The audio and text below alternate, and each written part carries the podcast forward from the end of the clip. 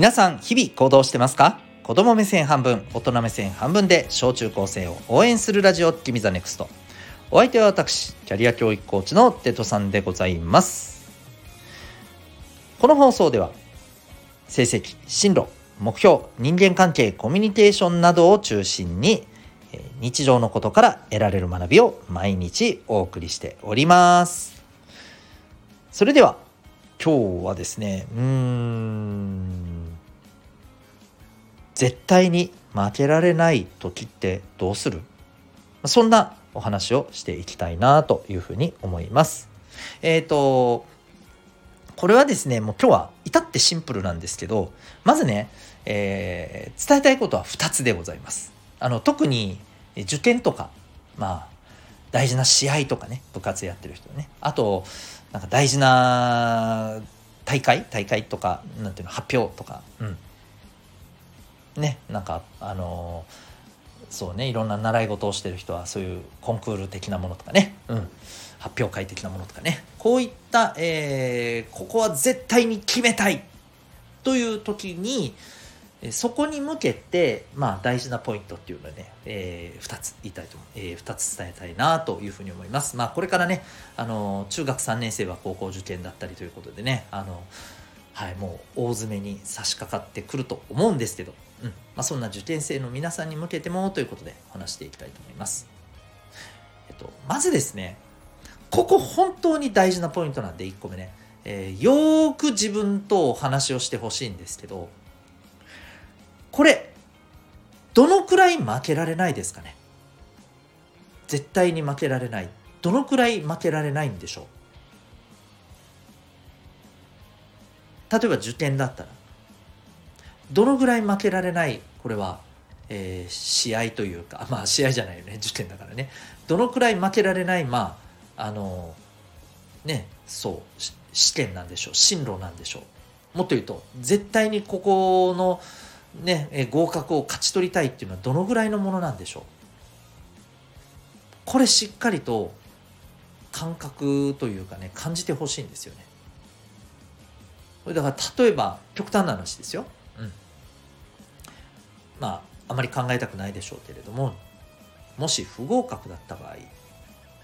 あなたにとってどのぐらい苦痛ですかねもうその日ずっともう本当にねあの泣いてしまうぐらい泣いて落ち込むぐらいそのぐらい本当にあの痛みを感じるものでしょうか。あるいは結構ショックではあるかもしれない。だけどもうんまあしょうがない。と切り替えられるぐらいのものでしょうか。ここ重要なんですよ。本当に重要なんですよ。で、えー、これね例えばもうもう絶対に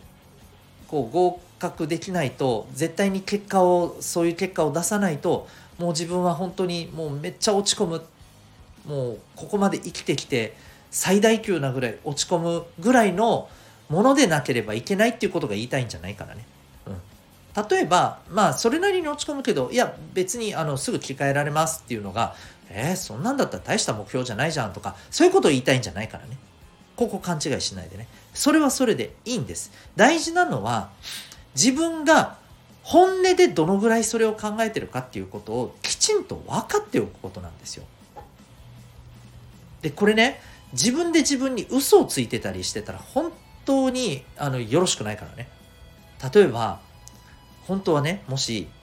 えー、結果が望ましくないものだったらもうめっちゃくちゃ悲しむようなことなのにそれが怖いもんだからいや別に悲しまないし大丈夫大丈夫っ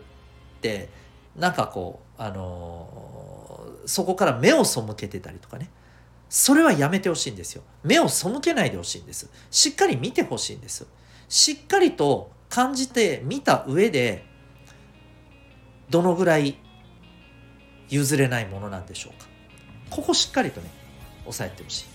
で2点目。その上で本当にこれがねあのめちゃくちゃ落ち込んでしまうぐらい絶対に負けられないっていうものであればもう死ぬほど準備してください。うん。後で振り返った時にあれ以上のことは絶対にできない。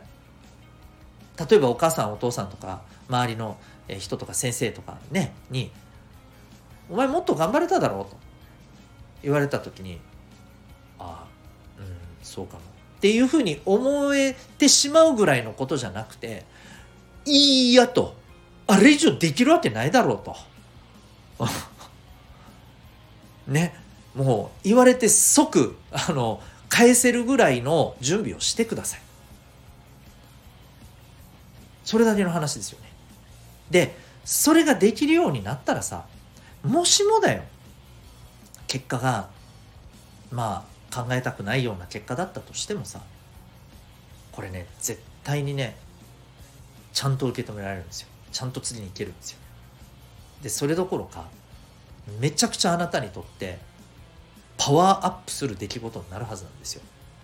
それがあもちろんねあの、えー、ちゃんと結果が出たらそれはそれでもちろんそれもはい大きいですよ。なのでね、えこの辺しっかりとね考えてほしいかなというふうに思います。この2点。ね、きっちり自分と向き合ってみてくださいね。ということで今日はですね、えー、自分が本当に譲れないものなのかっていうね、そんな問いを皆さんにかける内容でございました。最後までお聴きいただきありがとうございました。あなたはこの放送を聞いて今日どんな行動を起こしますか？それではまた明日、学びようき一日を